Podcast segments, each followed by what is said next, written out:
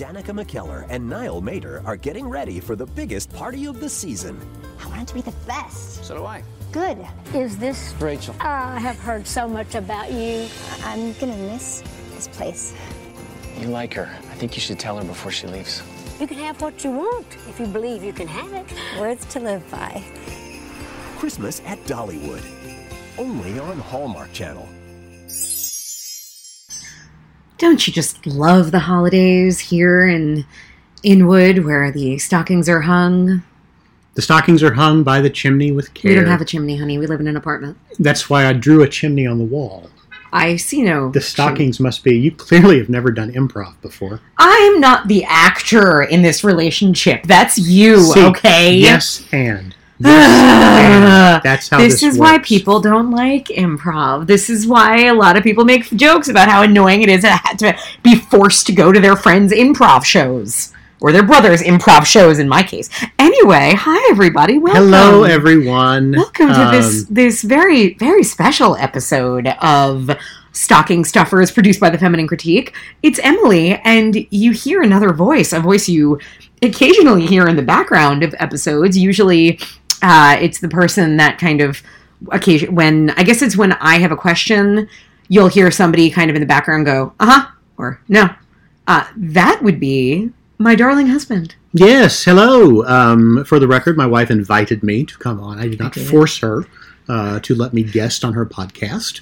Uh, and I am quite happy to be here and happy to share my thoughts. I just figured Um, you've been a partner, you know, a good partner to me. I'll say, married five years, uh, and in in all of those five years, you have one of the things you have had to live with and be supportive of is me doing these episodes. Well, I and I am just fine with that um, because when the films become too much for me to take, I just get up and leave the room. uh, whereas you continue watching them. Um, but uh, I thought, you know, it's be a good opportunity to do this, and we're here. The tree is trimmed and appropriately festooned. Would you like to describe the tree to Um, everybody? Our tree is a is a lovely, lovely tree. It's too lovely. It's more um, classy than I wanted it to be. It's a uh, it is a purple spruce, Mhm. uh, which I believe grows uh, in the forests somewhere in British Columbia. um, um, it, it's been it's been very very carefully raised and treated uh, to have a very shiny. It's uh, shiny. I should have gone for the it. mat. I think the mat would have actually been a more dramatic look. Uh, well, those are a little more expensive. That's true. It was Uh, another they, $10. They have to they have to treat those in a different part of Mm. the um, of the orchard. Uh, so I would like you to describe for the listeners at home what I chose to be as the topping to the tree this year. I, I've done different toppings in different years. Uh, one year it was, oh, what was it? It was my Annabelle mask. Mm-hmm. Um, I have a little Mets helmet I put on there sometimes. This year I went a different route. Can you describe it? Uh, the topping of the tree this year is a hat uh, that my lovely and talented wife made for herself for a Kentucky Derby party uh, a couple of years ago. Um, so it is a hat in the. It is not a cowboy hat. Uh, it is in that close to that style. Um, probably more of a Panama hat style than cowboy hat style. Uh, and it is appropriately decorated with fake grass and plastic horses. And see, the other reason I have you on this episode today is because, I mean, for one thing, I thought that was a cowboy hat, and that tells you that I'm a I'm a northern girl. I'm a New Yorker, born and born and raised in Long Island, and you, my darling husband, are from a different part of the country. Yes, I was born and raised in a small town in southeastern Kentucky. Mhm. Uh, moved to the New York area in 2004 and have lived here ever since. And so Uh, I have to ask you, uh, what is the nearest amusement park to where you grew up? well, um, What is the biggest, coolest, most special amusement park that is within two and a half hours of, of where you grew up? well, when I was a child, that was the amusement park that is known as Kings Island. That's not what we're here to talk about. Uh. I know that's not what Is we're there here a to talk Christmas about. movie but you produced by asked me. Hallmark but set at Kings me. Island, Ohio? No. Uh, there is not, uh, but you asked me the question. I, mhm. I was Um, leading you down a direction, Mister. I'm so good at improv. Yes. Well, you asked me a question and I answered the question, Hmm. my darling. Uh, Pardon me. Uh, Hmm. You need a refill of your eggnog there. Uh, would you like a little more? Oh, Actually, I would. That'd be very nice as of you. Okay, Yes. hold on just a moment. Um, yes, there's there's some more eggnog for you. Um, well, we are here today to talk about a film called Christmas at Dollywood, uh, produced by the Hallmark Channel. Believe? Oh God, yes. Produced by the oh yes, Hallmark this was Channel. Hallmark. Um, 2019, brand new for this year. One yes. of their big premieres. One of the ones they put a little bit of money behind. Um, they, you know, kind of reserve some of their more high concept films for their stable, like their upper tier stable. So this year they did Christmas in Rome, where Lacey Chabert, where they actually put her on a plane and sent her to Rome. Uh, usually Candace Cameron Bure gets like the high concept ones, which is stupid because she's the worst and has no personality. Uh, and this is a Danica McKellar who's, I don't know if you noticed this, not only does she star in this Hallmark film, but she also was a producer on it. No, I did not. Yeah. I yeah. did not notice Executive that. producer Danica McKellar. This was the first Danica McKellar Hallmark movie I've ever watched. Um, I it will probably also be the last. Uh, I thought you had watched one with her before. No, uh, surprisingly, she's just always kind of stayed off of my radar. Hers are usually like kind of boring royalty based ones. I thought. I mean, I've had them on in the background. So was she not in the one where no one's hairstyles changed? Because No, that was Lori Laughlin. Filmed it in. Okay. No, God, I you know what? I would have killed to have Lori Laughlin in this film. I know we hate her. I know she's terrible. I mean, Candace Cameron Bure is worse, but still, like Lori Laughlin brings spark. We're getting ahead of ourselves. Um, because before we dive into the details of Christmas at Dollywood, I do just want to kind of talk about our relationship to Dollywood. Okay. Uh, well, I would like to begin um, with uh, talking a little bit about me and Dolly. Uh, as I said, um, I grew up in a small town in southeastern Kentucky in the 1980s. I don't remember a time when I didn't know who Dolly Parton was. Um, I feel like I've just always known because she's Dolly Parton. Um, I never went to Dollywood though, uh, and I had really no idea how close I lived to Dollywood because truth of the matter is, it is about as far a drive to Dollywood and Pigeon Forge as it was to Kings Island and Cincinnati, which was the amusement park where my family spent our time. Uh, so I guess I just had no awareness um, that we were close to Dollywood as well. And I love your parents so much, but I have always secretly judged them for not having taken you there as a kid. well, there was so much more to do in Cincinnati. No, Uh, there with Oh, the Reds. on, there's, there's, the no. Dixieland Stampede. Yes, there's no. You're right. There is no Dixieland Stampede. Um, so I, I knew who Dolly was. Uh, I knew Dollywood existed, uh, but I had never been there. Um, but it wasn't until I met you, my darling, um, that uh, I, I I didn't that I, that I learned things about Dolly Parton that I did not know. Because the truth of the matter is, I really didn't know anything about her. She was a she was a country For you, she star was just another. You she was a country. She was a country star. Well, see, that's that's an interesting story. Even though I grew up in southeastern Kentucky, um, my my peer group when I was growing up, it was not cool to be a fan of country music. Where I was growing up, country music was that was mom and dad's music. That was grandma and grandpa's music. Uh, you didn't like country music. If you said you liked country music or even spoke positively about country music in any way, you would be mocked.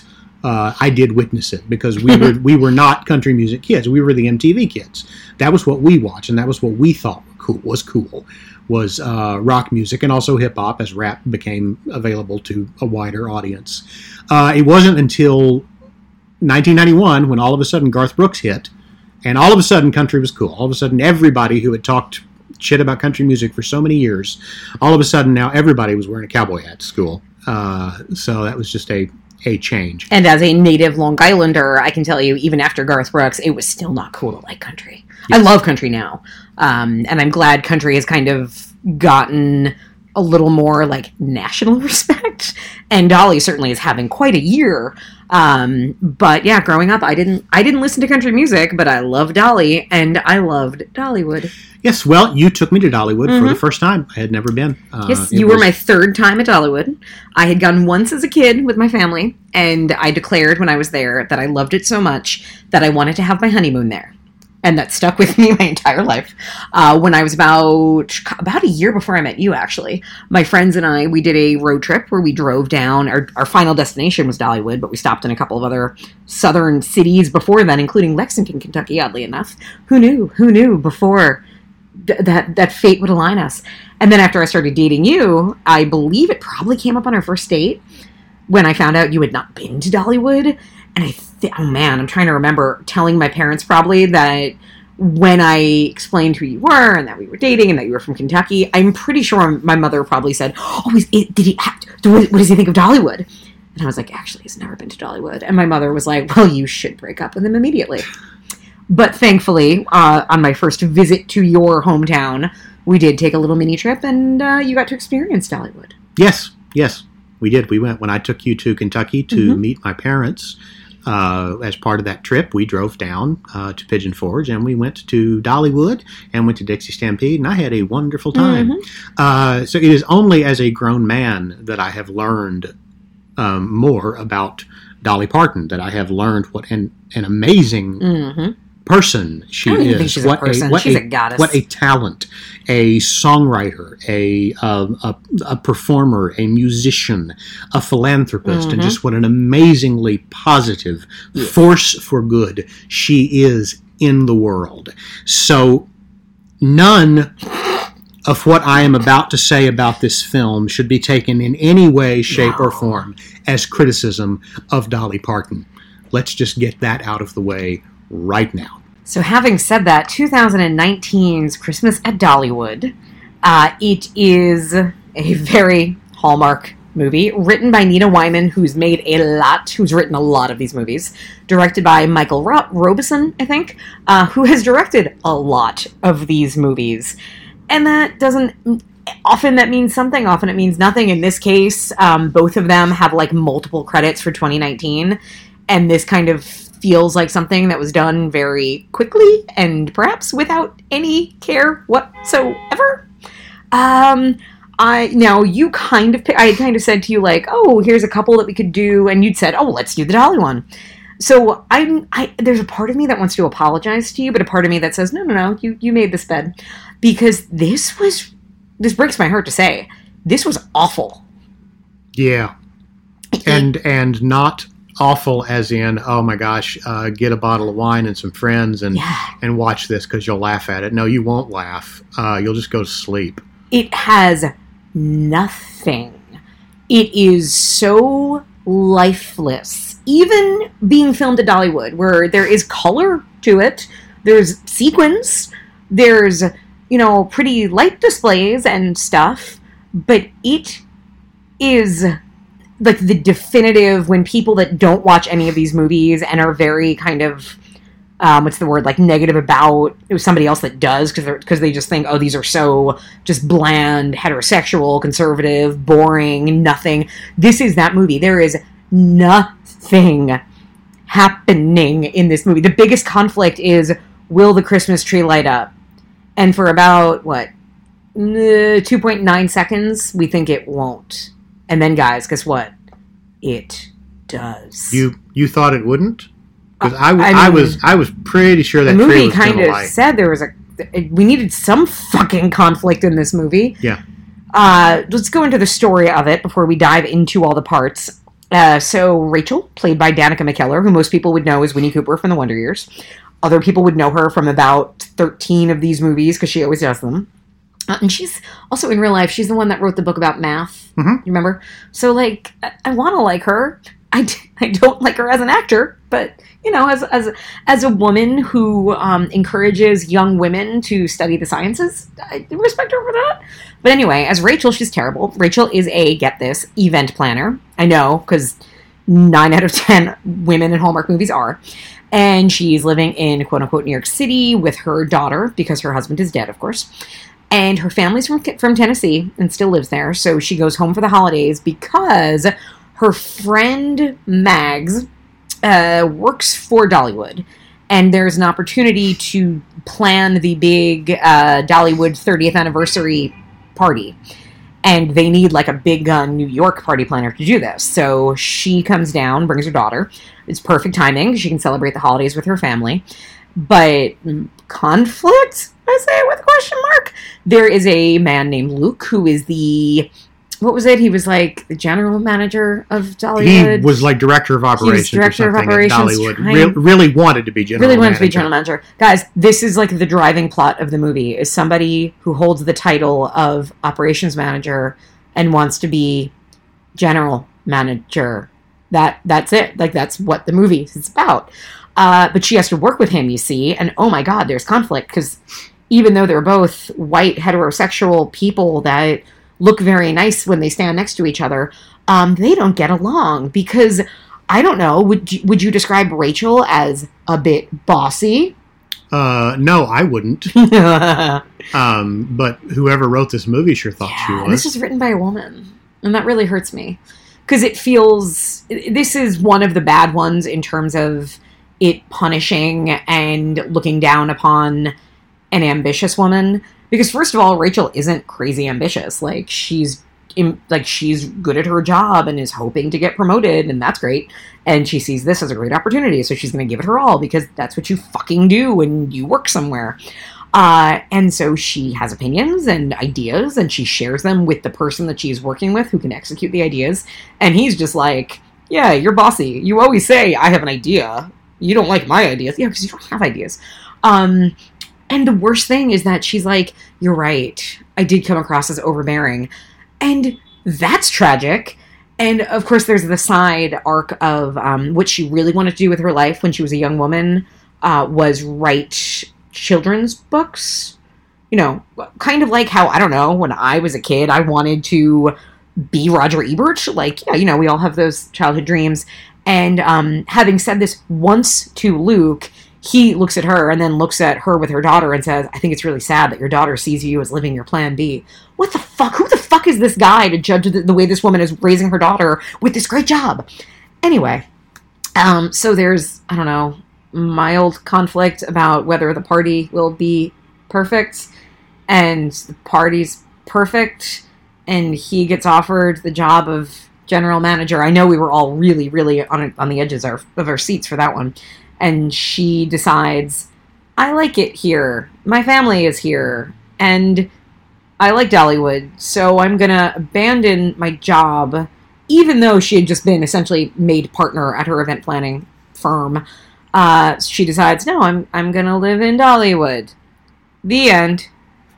and be an event planner here Yes. and uh, have more time to focus on my daughter and also more time to focus on writing. Yes, writing her children's books, which we get an epilogue to find out that her book has been published and is now part of Dolly Parton's Imagination Library. Which, Yes. again, we are not saying any anything bad about Dolly's Imagination Library. That is a wonderful, wonderful Nope. foundation. Gives books to kids in Tennessee. It has, I think, what was it like? Its millionth book, I think, was recently donated. No, it's, it's just it's an astonishingly it's incredible. positive For she is a force for good in the world. So I'm and I am fairly certain that Dolly Parton will listen to this podcast. Uh, I mean, clearly she will. So, uh, Ms. Parton, please understand we we are in nothing no way, you. shape, or form criticizing you or anything about you. You are amazing and Well, wonderful. And here's the here's the thing about this movie: the entire movie, like. Uh, Rachel is constantly like, I really hope I get to meet Dolly. And we're like, yeah, yeah, yeah, we do too. We do too. And like, the weird thing is the way this is treated. Like, she's clearly a big Dolly fan.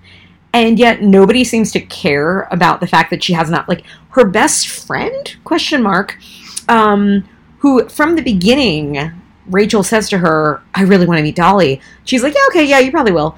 And then at one point, Rachel shows up to the office and she's like, "Oh, why is everybody so like? It seems like it's chaotic here." And and her friend's like, "Oh yeah, Dolly was just here." Gee, I don't know. Call your friend and tell her that. And of course, we're just like drooling because we're sitting here watching it, being like, "Dolly, please, please, Dolly, come on, please, please show up in this movie." And I think it was the hour forty minute mark. She does, and she walks on screen in an adorable little sequined winter outfit. She looks amazing. She's great. Uh, she doesn't sing in the movie. I mean, they play her music, but she does not sing. Again, uh, in a way, maybe that's okay. she didn't. This movie didn't deserve her singing. Uh, didn't, certainly didn't deserve her to expand any energy. But so, like, but that's the other thing. When she arrives, it's just like she's right there. Like, there's no big entrance. There's no big sprinkle sound effect for her. Even it just this movie doesn't. Uh, it just doesn't care. It doesn't care about anything. Um, and on that note, we should dive into how much it cares about being a Hallmark Christmas movie. So, number one is our lead in need of a lesson. Uh, I believe they're trying to sell Rachel as the career woman in this case. Um, do you think she needs to learn a lesson? Well, the movie certainly seems to think she needs to learn a lesson, Mm-hmm. uh, and the movie seems to think the lesson that she needs to learn is to stop having ideas Mm. and shut up and Mm-hmm. let the man do everything. Yes. women should do like you know quieter things like write books. Yeah, I mean, I, I mean, I'll be completely honest. In the years that you've been watching these, and I've been filtering in and out of the room, I have seen women treated worse. True. True. Uh, but this was pretty bad. Well, what bothered me about this one was that it was very, um, it was very passive aggressive, and within the film, she softened in a way where, like, and this this is something me as somebody who manages people at work, I am constantly trying to figure out my tone and being authoritative without coming across as like overbearing or bossy or you know or mousy. Like and i'm sure other women out there listening understand that. There is a very fine line. And for me like you i believe you you know this about me i can get very passionate about and intense about things.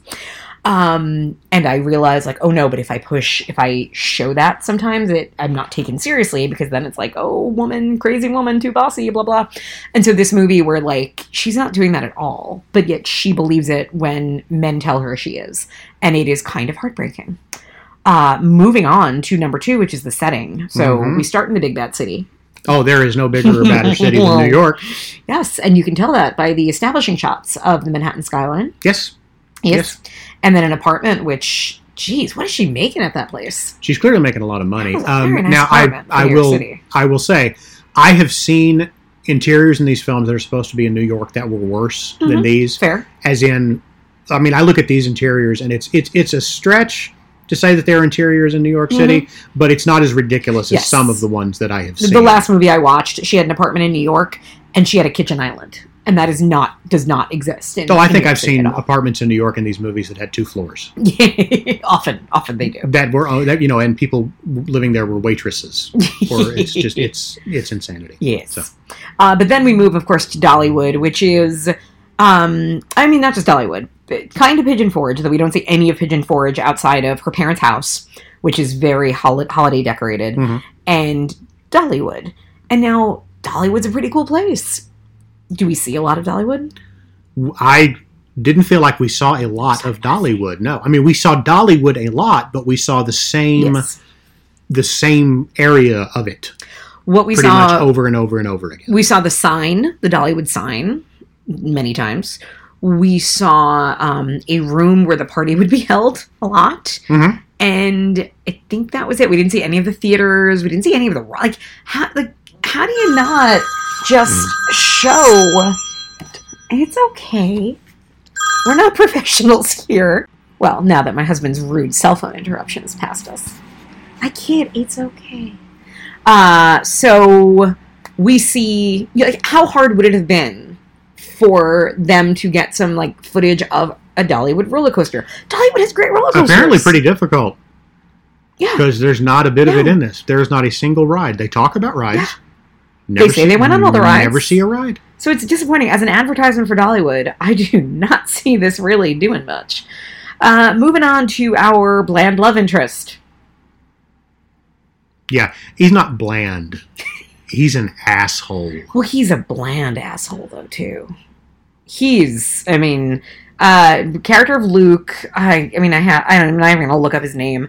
He's an actor who you've seen a lot in these movies. Um, this is primarily the network he works on, and the actor brings nothing, but the character has nothing. And so when you put them together, Oh, I, he's. I wrote a lot. I made a lot of notes about Let's this character and just what a piece of garbage he Mhm, is. mhm. And it's not. I mean, I just, he. I mean, this character, and it's it's not that the actor was necessarily. The actor was just doing what he was given to do. and nothing more. I mean, this character is an absolute asshole. I mean, he the first three times that he sees her, he's he's treating her like Mm. crap and being a jerk to her. And being a jerk to her when Um, she's basically going in for a job interview, and he's like playing mind games with her from the start. Yeah, I mean, I I wanted to punch him on more than one occasion, and this is our male romantic lead that Mhm. we're supposed to be glad to see her end up with. Uh, I mean, he calls her bossy. He Mhm. tells her to stop having ideas, Yep. uh, and and I also must address the fact that more than once in the film, this man is referred to as a workaholic. He calls himself a workaholic. She calls him a workaholic, and nothing could be further from the truth in the way he is presented. We never actually see him working. Hmm. And when she is encouraging him to work or to talk about, you know, the, the event or something to do, he behaves like a teenager whose dad just told him to put down the iPad and set the table for dinner. and You are so right. did we mention that they, the two romantic leads, have no chemistry? I mean, none. None. I had more chemistry with the man who sold me a sandwich yesterday than these two have with each other. I mean, there is, if it is possible to have negative chemistry and to suck chemistry out of the room from people who also actually do have it. Oh, my heavens, they had none. I'm picturing them having sex now, and all I see are How? like exactly what I see is two Barbie dolls and and like somebody banging them together, thinking that eventually they'll fit, and realizing that neither one of them has any genitalia and that it's not gonna happen. Um, yeah, he's he's also like this movie does kind of a reversal where she, as much as she is the you know ambitious woman, she also loves Christmas and he doesn't. So there's Allegedly. that. Yeah, he says it, but he really isn't. I just, no, he's it's awful. Yeah, and um, I guess I we kind of I mentioned I wanted to mention it when we talked about the setting, but we'll talk about it now. So he's from Tennessee, she's from Tennessee. He's lived there his whole life. Um, everybody that works at Dollywood, for the most part, like is probably from Tennessee. Everybody in this movie, with the exception of um, Rachel's daughter, is from Tennessee. Couldn't you tell by the way they talked? No one in this film had a dialect that sounded like they were from Tennessee. Not They- even trying, not even trying a bad accent. I mean, I could I could almost give the lead a pass Mm-hmm. because she moved away, Yeah, that's fair. uh, and I agree with you on her daughter. It would make sense. Uh, her daughter did not grow up there. Everyone else in this cast seemingly grew up and is from Tennessee. They these actors and actresses they've never even seen Tennessee on a map. no. They weren't even trying. And you know what? I was about to say they weren't even trying. Maybe that's better. Maybe maybe maybe somebody did try, and somebody else said, "You know what? It'll be better if you don't even try." Oh, so you think it was like Carrie Fisher in the first scene in Star Wars, but then she drops her British accent? You have a theory that defends her, but Well, it actually isn't my theory. Uh, it is a theory provided by my friend Todd, Mhm. uh, and bless his heart for doing it. Um, his theory is that if you'll notice, Leia only speaks with a British accent when she is around the Imperials, and it is when she is not around the Imperials that Carrie Fisher speaks the way Carrie Fisher speaks. And so Todd's theory is because all of the actors who are playing the uh, members of the Empire are British uh, and sound like it. uh, That Leia is just trying to carry off the the illusion that she is loyal to the Empire by speaking the way they speak. I mean, that's not what happened, of course. What happened is Carrie Fisher filmed some scenes where she spoke the British accent, and then filmed some where she didn't, and that's what happened. But I thought Todd's explanation works that that pretty well. and Um, way more interesting than anything that happens in this movie. Uh, but we do, if nothing else, um, we get a montage, right? We get what should be my favorite kind of montage, a trying on clothes montage. Well, and I had to ask you if it can be a montage if they're talking.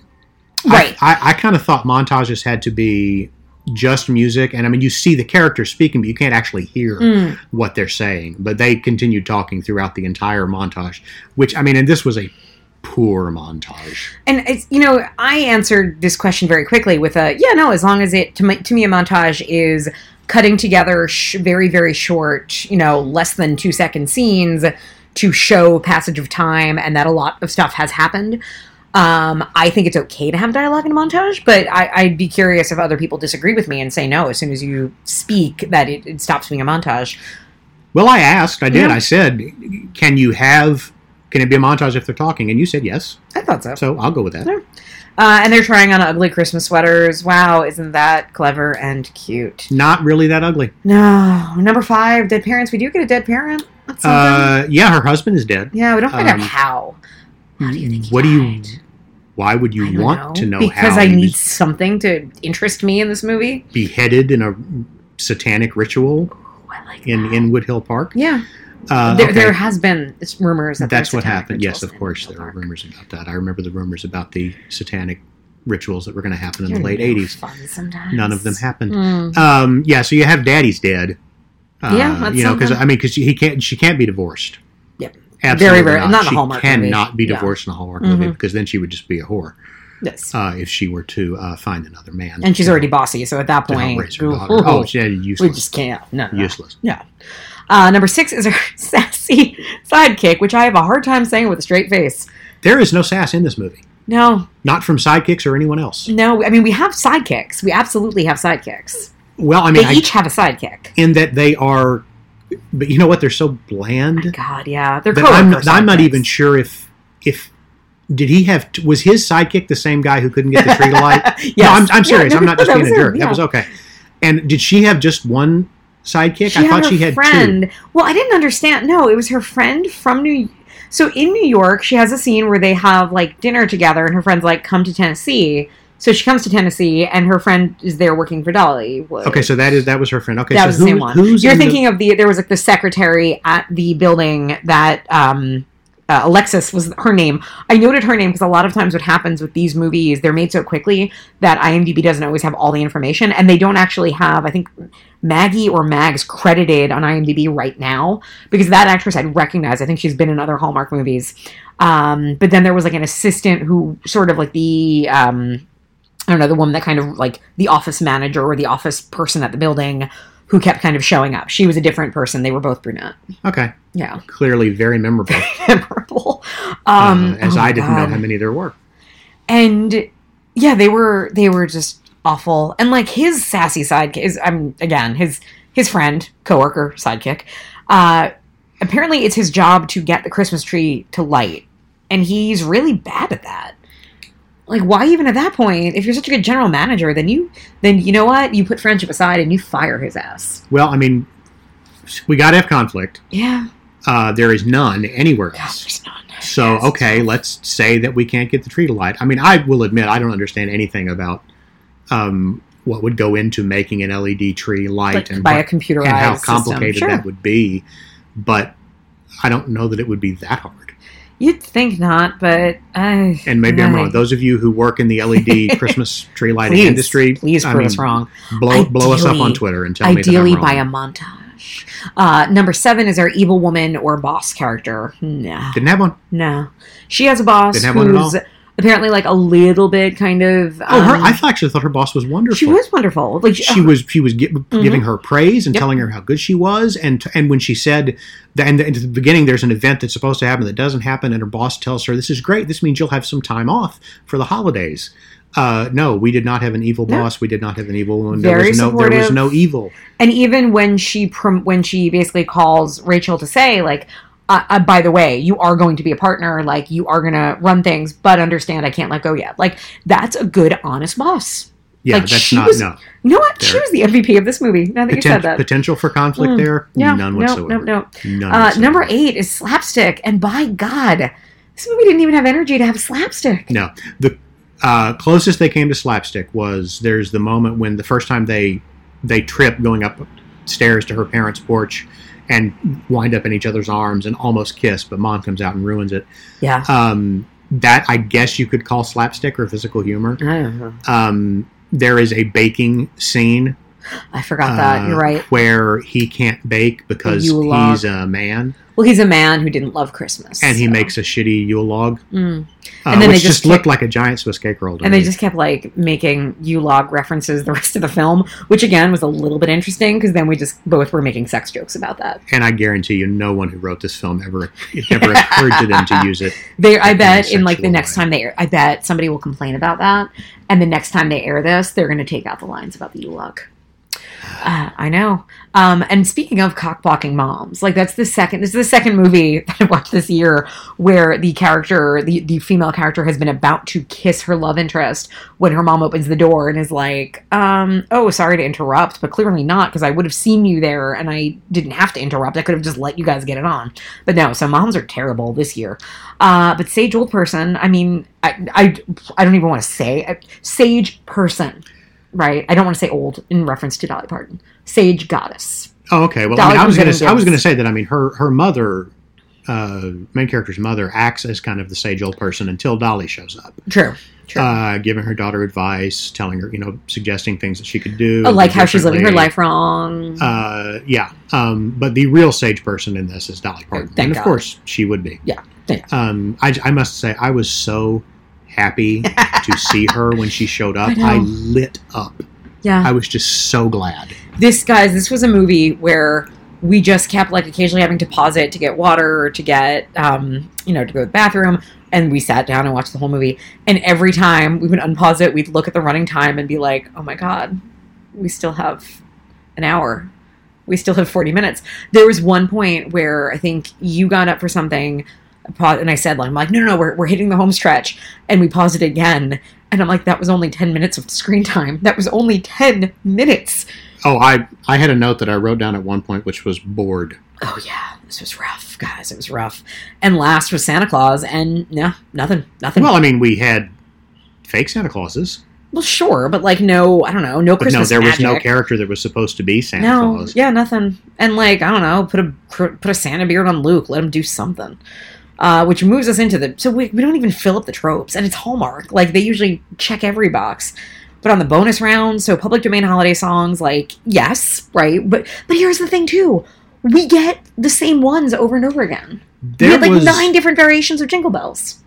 yeah, there was yeah, there were not they were not overly fond of the public domain No. holiday songs. And and the thing was, we like you're setting your movie in Dollywood. At least have like bluegrass. Like I've watched now. Um, last year I did Christmas in Mississippi and Christmas at the Bayou, both of which really weren't very southern, but at least understood like okay, fill your soundtrack with something. And we had one, I think, bluegrass ish, country ish cover of Jingle Bells, and it was nothing. It was like they cut it off halfway through, but it really wasn't anything. Well, it was one of the it was there there at the the big event at the end. They're having some live performances, and we get to see a little bit of of two of them, the Jingle Bells one, and also a song about Christmas in the Smokies. And to tell you the truth, I would much rather have just watched those live performances Oh, God, than yes. anything else that was going Yeah. on in this film. Yeah. Um, the only other thing we do get um, a recording of Dolly singing "Hard Candy Christmas." but no other Dolly doing Christmas songs. No, I bizarre. if I were going to release this film, my entire soundtrack would be nothing Yeah. but Dolly Parton doing Christmas songs. And I don't get it. I wonder how much now. I mean, we've seen the last like three weeks, Dolly Parton has blown up. And Dolly was obviously always big. But what happened was this sort of crazy aligning of the universe where you had the country music documentary on PBS, which a lot of people watched, and she's featured pretty heavily in and it. if you haven't, I think it's superb. oh my God, it's so good. Yeah. Uh, I mean, granted, I am a fan of country music Mhm. uh, and grew up around it. And even when I wasn't supposed to be a fan of country music, I did like country music. Um, but I've also heard from many people who do not consider themselves Yep. fans of country music who consider this documentary to be really, really it's good. Yeah. Uh, so when you get a chance to see Ken Burns' country music documentary, I recommend watching it. Same here. Um, so you had that. You have the podcast Dolly Parton's America that was released around the same time, which I'm uh, It's it's not my kind of podcast because it's very overly produced and just not my style. But it's great because you do it is interviews with Dolly, so I am listening. You had her um, do in a special interview where it was just her talking on ABC about her life. You had a Dolly Parton 50 years, uh, her 50th anniversary as a member of the Grand Ole Opry, which again was great. They aired that on ABC a couple of weeks ago. And it was her performing, and then a couple of other people performing some of the song, her songs. Well, and introduced me to an artist I'd never seen before, Candi Carpenter, Yeah. Who did Little Sparrow, Sparrow, that was great. and that was amazing. yeah. I have no idea who this young woman was, but I like. Well, neither And- do I, because yeah. I don't know anything about current music, country or otherwise. Uh, but Bushy, She was great. Yeah, so watch that if you haven't. And then, of course, Netflix's Heart- Dolly Parton's Heartstrings, which is an eight-part series of kind of original one-hour tellings of her songs. And I've watched three of them so far, and I've really enjoyed them. They are cheesy as hell, but they are they they feel like Dolly. They have, aside from her being in a few of them here and there, uh, they have that energy where it's not pure sugar. Like there is a little bit of spice to it unlike this movie, which has none of it. Uh, other thing, let's keep going with the bonus. Cloying child. You have a little kid. What do you think? She's not cloying. No. She's okay. she's nothing. Yeah. I mean, uh, I mean at, at one point, she's uh, somebody asks her, you know, is there anything else you would like, or what would you really like? And I said dialogue. I don't think I don't think this kid spoke fifteen No. words in the She had movie. very She's little to do. nothing. I mean, I appreciate not having a terrible child, which a lot of these movies do, but still, nothing. it was just part of the boring, boring, boringness of this film. Oof. Ice skating, no ice skating, right? No, no ice skating. Uh, Canadianisms, no, because we're in Tennessee. But I'm going to say the lack of anything Tennessee in this movie was also really bothersome. hmm Uh, characters with Christmas names, Nope. no, no, Not nothing. Uh, Christmas tree lighting, yeah, it it should have been like I guess the climax of the movie. Yeah, that was a, it was that was part of the Yeah, event. Was they were the big LED Christmas tree. Yeah, so that was something. Uh, we had, did not have karaoke, but we did have country line dancing. Now, I, I must observe about this. I now I, I it's entirely possible I'm wrong about this. Um, when it comes to understanding pop culture and current trends in pop culture, I am helpless. I thought I thought line dancing was a relatively brief nine- 90s 1990s Hmm. fad that came and went away like any other Like fad. Achy Breaky It Heart. Didn't talking even well yeah uh, did not even occur to me that line dancing would still be going on anywhere even in Pigeon Forge uh, perhaps i am wrong about that those of those of you who those that. of you who are professional line dancers uh, and are currently upset at me for not understanding these things feel free to uh, to tell us we are wrong I see. I but I, I, really thought line dancing was a 90s fad that came and Mm, went It was in the Footloose remake. Uh, I'm pretty sure line dancing is still a thing. Now, granted, also I think we we've talked about this before about how, like, I mean, again, New York line dancing was not a thing, but in the eh, eventually in the '90s it became kind of a joke or kind of a, a thing you talk about. Whereas, but at the same time, we had the electric slide, which you did at every party you went to, which essentially is line dancing, but to a different beat. So, uh, product play, and I, I added this one back in. I had taken product placement out because it kept not showing up in movies, but it's shown up a lot this year for whatever reason. And obviously, this entire movie is, I guess, meant to be an advertisement for Dollywood. if this movie is an advertisement for Dollywood, it's a bad advertisement for Yeah, Dollywood. yeah. It, nothing about this film made me want to go to Dollywood. No, it's so sad because we know Dollywood's amazing. Um, it promotes the Imagination Library, which is great. Uh, and I think as we were watching this, I was occasionally I would pause or watch some of the commercials that were airing during this movie, and there were a lot of Danica McKellar, like her little host segments where she would she's shilling for J.C. Penney's. And I'm guessing if you go on Hallmark site, like it's probably like buy the coat Danica McKellar wore on JCPenney's.com. So I think there was probably some of that in there, though they didn't blatantly acknowledge it. It's JCPenney. JCPenney. I always, yeah. One day I'll remember that. It's because it's Macy's and Mhm. Nordstrom's, but then J.C. Penney. Hmm. Ah, where fashion comes to life, as its 90s slogan was. Uh, inability to act with an empty coffee cup. well, here's the thing, though. Some actors in this movie actually did a good job with their coffee cups. Um, her father, I don't know the actor, but the actor playing her father, is sipping tea from a mug, and he's actually blowing on it and holding that cup as if there was hot tea in there. yeah. Clearly, someone taught this man uh, how to act with food.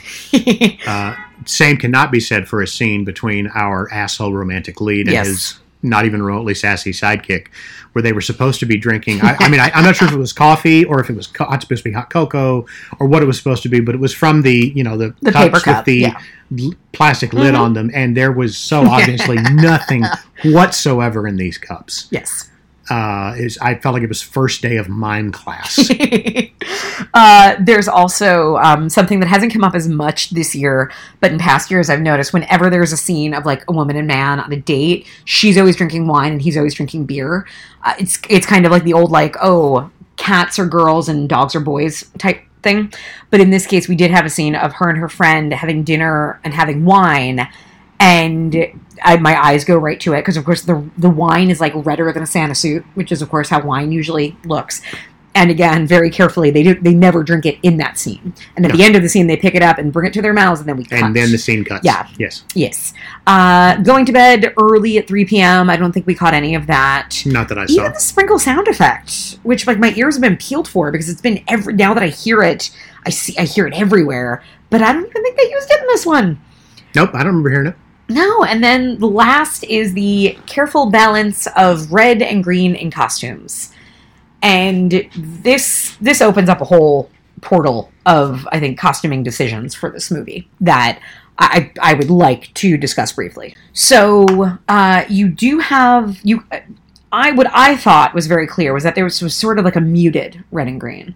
Uh, there is constantly red and green, but it's more like like a forest green and more of a maroonish, purple, almost purplish red. But still, it's very coordinated. It's at one point he's wearing green pants and she's wearing like these maroon pants, and it is very constant. She is when she is wearing green, she is standing in a room that's all red. Like there was still that clear art direction that somebody is paying attention to.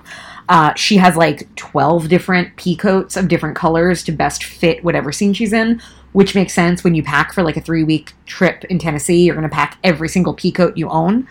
Um, and then the very last scene is like this to me very careful like oh no now she's fully in primary colors of red she has a red coat over a green dress Yes. and it seemed Yes. to me very deliberate I well, I mean, clearly, the, whoever wrote the film in that scene was supposed to indicate to us that she was just absolutely stunning in this moment because she walks up in this this outfit and her asshole, no chemistry love interest looks her up and down and says, "Wow." And I spoke aloud, "Wow, you look exactly the same way you've looked in every other scene." Y- yeah, well she had a sparkling her necklace was more sparkly it was a bigger sparkly necklace didn't even notice one. the necklace. Yeah. Can be honest with you. Yeah. Um and so that's Christmas at Dollywood. What bothers me, there's two things that really bother me about this one. One is it was fucking Christmas at Dollywood. You had Dolly Parton, who I'm sure filmed her scenes in like 30 minutes and that was it. But still, you it, you were setting your film in Dollywood. It's like a couple years ago, I watched the one, I think it was called Switched for Christmas, where Candace Cameron played twins. And within the movie, there's scenes of the two of them like in the same scene, and it's very clear that oh, that like that those were pretty good effects. Like it was you know split screen, but it, they have they have them interact, and yeah, this is one they they they spent a little bit of time and money on that one. Then why did you cast Candace Cameron Bure, who's the blandest Hallmark actress there is? And that's how kind of how I feel She can't about even this play, one. she can't even play one character, let alone two. Exactly. And so in this, you have Dollywood, you have Dolly Parton. Why are you A, casting Danica McKellar, who is not dynamic, and B, doing nothing interesting or sassy with your movie? Ugh. And the other part is that you've had this year, I've been in a much better mood throughout all of this. I, I don't know if you've noticed or not, but like the last three movies, I've been like, wow, this this was really fun. There were a few this year that I've genuinely enjoyed to where like, hey, I might rewatch that at some point. I'm gonna recommend other people watch Holly's Holiday, Holly's Holiday, Naughty or Nice, and even the ones that weren't as good were didn't feel as um, judgmental or cruel to its women. The first, the most standard movie I watched this year was probably Always and Forever Christmas, the first film I did. It's a 2019 Lifetime movie. But at the end of the movie, they let the actress, the, uh, not the actress, the character keep her job. Like, it was in support of her being ambitious. And I've had a lot of that this year. I've had a lot of like, oh yeah, I can love Christmas, but I can also still do my job. I can also still write my novel. I can do all those things that I love doing. And this one just just cut it all off at its knees. And oh I have I have seen others that have been worse yeah, and have treated the women in them worse. Um, but that does not give this one a pass. No. If I were to, if I had watched this film with a with a young lady, an impressionable young lady, I would have been sure to have a talk with her afterwards um, about how yeah. horrid the messages that she was being given. I'm. I'm glad you said that because we do need to talk to our cats about that because they can be a little impressionable. It's very important. Yes, our cats are very impressionable. Oh, sure, you roll your eyes with your voice when we're recording and talking in front of other people, but meanwhile, we do this in private all the time. Um, well, do you still love me and will you remain married to me, even though we had to um, sit through this movie together? Of course, Okay, good. Even though, um, like, I, I work really hard at my job and am occasionally called bossy, like, you don't think I need to change or anything? no. I look forward to when you. I ask you frequently when you come home. Did you scare anybody today. He does. And if you did, I'm happy. Yes, it's actually one of my favorite parts of the day. Well, thank you, my darling, my husband, uh, my not at all bland love interest, for joining me on this very special episode covering a very not special movie. Well, thank you for inviting me. My lead, definitely not Anita Balesson, Aw, no who, really, who, does, who does know how to drink coffee. I do. I mean, I spill it on myself a lot of times. I probably yes, but that proves that there is coffee in the cup. Yeah, I it, I would probably be better served not ever having coffee in my cup and just wonder if there's a way to the way like if you have coffee every day and I know for me when I don't have coffee I do get a headache, but if I had decaf coffee and didn't know it, would I still I probably would still get a headache, but I don't know. Maybe like it is a placebo effect. So perhaps I can take the extra step and just never actually have liquid in a cup to not spill it on people. Like how today I spilled bubble tea all over a man online next to me getting his bubble tea. Yeah. She she did. She told yeah. me the story when I got home. I felt so bad. I got like all over his coat. He was cool with it because he's like, I wasn't wearing a suit. It's fine. But like, I I'm going to hell for it. I should be anyway. Or I'm going to be in the new Hallmark star because it was slapsticky, which was more than we can say about Christmas at Dollywood.